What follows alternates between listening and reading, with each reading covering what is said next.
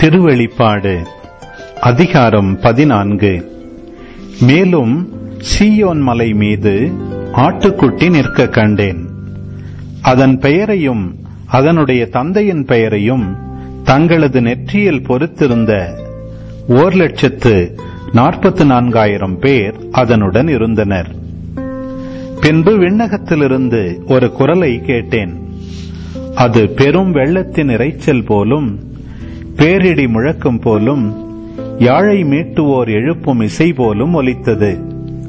அந்த ஓர் லட்சத்து நாற்பத்து நான்காயிரம் பேரும் அரியணை முன்னிலையில் நான்கு உயிர்களுக்கும் மூப்பர்களுக்கும் முன்பாக புதியதொரு பாடலை பாடிக்கொண்டிருந்தார்கள் மண்ணுலகிலிருந்து விலை கொடுத்து மீட்கப்பட்ட அவர்களை தவிர வேறு யாராலும் அந்த பாடலை கற்றுக்கொள்ள இயலவில்லை.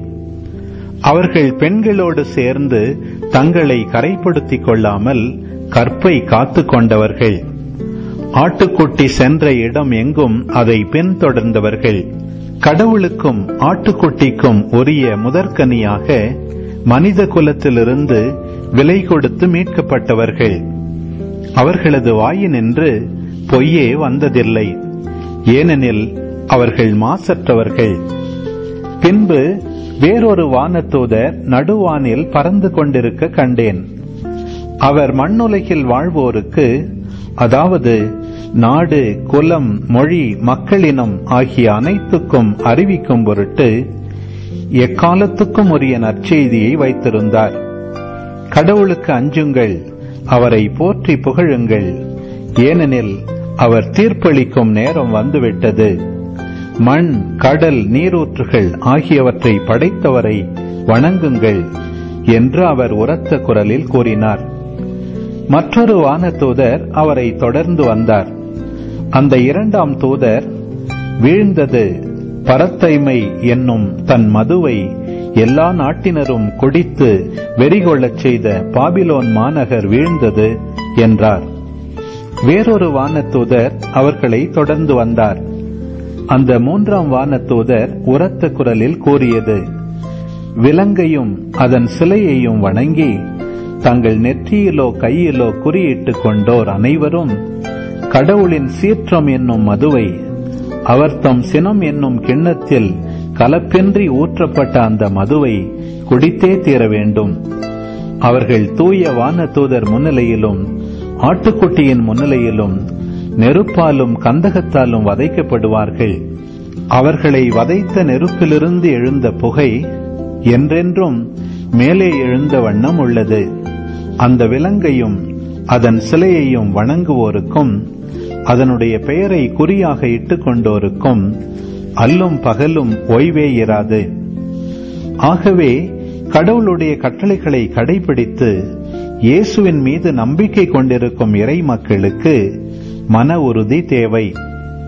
பின்பு விண்ணகத்திலிருந்து ஒரு குரலை கேட்டேன். இது முதல் ஆண்டவரோடு இணைந்த நிலையில் இறப்போர் பேறு பெற்றோர் என எழுது என்று அது ஒலித்தது. அதற்கு தூய ஆவியார் ஆம் அவர்கள் தங்கள் உழைப்பிலிருந்து ஓய்வு பெறுவார்கள். ஏனெனில் அவர்களின் செயல்கள் அவர்களை பின்தொடரும் என்று கூறினார். பின்பு ஒரு வெண்மேகத்தை கண்டேன். அதன் மீது மானிட மகனை போன்ற ஒருவர் வீற்றிருந்தார். அவரது தலையில் பொன்முடியும் கையில் கூர்மையான அறிவாளும் காணப்பட்டன. மற்றொரு வானதூதர் கோவிலிலிருந்து வெளியே வந்து மேகத்தின் மீது வீற்றிருந்தவரை நோக்கி உமது அறிவாளை எடுத்து அறுவடை செய்யும். ஏனெனில் அறுவடை காலம் முடிந்துவிட்டது. மண்ணுலகம் என்னும் பயிர் முற்றிவிட்டது. என்று உரத்த குரலில் கத்தினார். உடனே மேகத்தின் மீது வீற்றிருந்தவர் மண்ணுலகெங்கும் தமது அறிவாளை வீசி அறுவடை செய்தார். மற்றொரு வானதூதரும் விண்ணகத்தில் உள்ள கோவிலிலிருந்து வெளியே வந்தார். அவரிடமும் கூர்மையான அறிவாள் ஒன்று இருந்தது. நெருப்பின் மேல் அதிகாரம் கொண்டிருந்த இன்னும் ஒரு வானதூதர் பலிபீடத்திலிருந்து வெளியே வந்தார். அவர் கூர்மையான அறிவாளை வைத்திருந்தவரிடம் உமது கூர்மையான அறிவாளை எடுத்து மண்ணுலகின் திராட்சை கொலைகளை அறுத்து சேர்த்திடும். ஏனெனில் திராட்சை கனிந்து விட்டது என்று உரத்த குரலில் கூறினார். ஆகவே அந்த வானதூதர் மண்ணுலகின் மீது தம் அறிவாளை வீசி மண்ணுலகின் திராட்சை கொலைகளை அறுத்து சேர்த்தார். கடவுளின் சீற்றம் என்னும் பெரிய பிழிவு குழியில் அவற்றை போட்டார். நகருக்கு வெளியே இருந்த அந்த பிழிவு குழியில் அவை மிதிக்கப்பட்டன. அந்த பிழிவு குழியிலிருந்து இரத்த வெள்ளம் ஏறத்தாழ இரண்டு மீட்டர் ஆழம் முன்னூறு கிலோமீட்டர் தொலைக்கு பாய்ந்தோடியது.